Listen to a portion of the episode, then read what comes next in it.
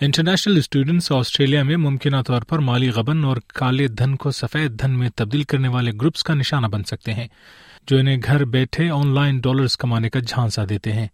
Australia کی federal police اور مالیاتی اداروں کا کہنا ہے کہ مزید جرائم پیشہ گروہ ان طالب علموں کو سرمایہ کا خچر بنانے کا جھانسا دے کر اپنا کالا دھن سفید دھن میں تبدیل کر رہے ہیں۔ اگرچہ سائبر کرائم کثیر الجہتی ہو سکتے ہیں لیکن ایک بڑھتی ہوئی تشویش نے سب کو پریشان کر رکھا ہے۔ نہ صرف آسٹریلیا میں رہنے والے مقامی افراد کو بلکہ نئے آنے والے انٹرنیشنل اسٹوڈنٹس بھی اس سے نالا ہیں۔ Organize crime groups are increasingly targeting international student and that's for multitude of reasons you know moving to Australia not paying you know not having their family support network not knowing what the criminal laws are in Australia not knowing their applications in relation to anti money laundering legislation Australian Federal Police کے ایک ترجمان ٹم station tone کے بقول بڑھتی ہوئی مہنگائی کے باعث اسٹوڈینٹس زیادہ پریشان ہیں اور یوں بآسانی ان گروپس کا شکار ہو سکتے ہیں۔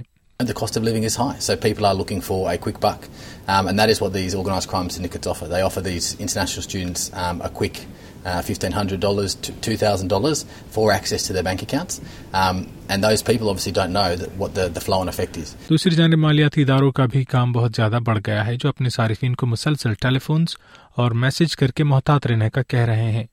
اے این بی کے executive for group investigation and fraud Chris Sheehan کا کہنا ہے کہ سرمایہ کے خچر بن جانے کا مسئلہ سبھی کو پریشان کر رہا ہے۔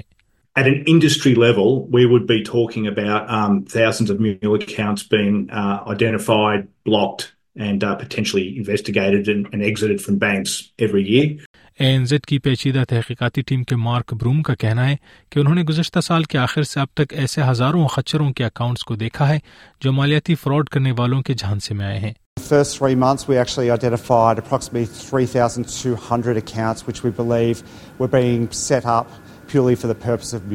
منی مولنگ یا پیسے کی خارکاری دراصل ایک ایسا معاملہ ہے جس میں مالیاتی غبن کرنے والے گروپس ایک دفعہ کی پیمنٹ کے ذریعے کسی کے اکاؤنٹ تک رسائی حاصل کرتے ہیں اور پھر اسے اپنے کالے دھن کو سفید میں تبدیل کرنے کے لیے استعمال کرتے ہیں۔ اس اکاؤنٹ کو پھر ہر قسم کی مالیاتی ٹرانزیکشن کے لیے بھی استعمال میں لایا جاتا ہے۔ آسٹریلین فیڈرل پولیس کے ترجمان ٹیم اسٹینٹون کے بقول یہ نہ رکنے والا سلسلہ کئی سالوں تک چلتا رہتا ہے۔ So each and every time the money moves, it makes it more and more difficult for us and our foreign and domestic partners to track those funds, um, whether it be the original source of funds or the ultimate destination. رواں ہفتے Australia کی federal police نے انتالیس universities میں سات زبانوں میں آگاہی مہم شروع کی ان خدشات پر کہ بین الاقوامی طلباء آسٹریلیا میں فوجداری قوانین سے ناک واقف ہیں money muling is a serious offence it's a serious money laundering offence and can be punishable by up to between 12 months to life in prison um depending on the severity of the offence you will face serious consequences uh, which have uh, ongoing and detrimental effects to your ability not only to study in australia but to stay in australia A N B کے executive for group investigation and fraud Chris Sheehan کا کہنا ہے کہ کچھ طالب علم اس میں جان بوجھ کر بھی حصہ لیتے ہیں We see a pattern whereby um, foreign students when they finish their studies in Australia will um, sell their bank account or hand their bank account over to um, جبکہ مارک بروم کا کہنا ہے کہ بہت سے اسٹوڈنٹس کو یہ معلوم نہیں ہے کہ وہ کیا کر رہے ہیں اور در حقیقت یہ ایک جرم ہے۔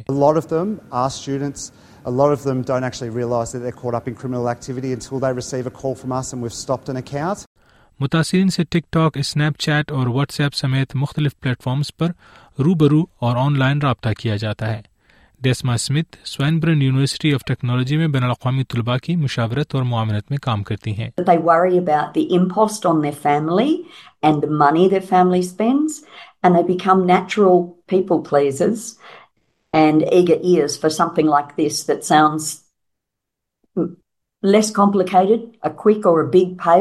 کچھ بینکوں نے حال ہی میں ان خچر کھاتوں کی نشاندہی کرنے کے لیے نئے نظام متعارف کروائے ہیں۔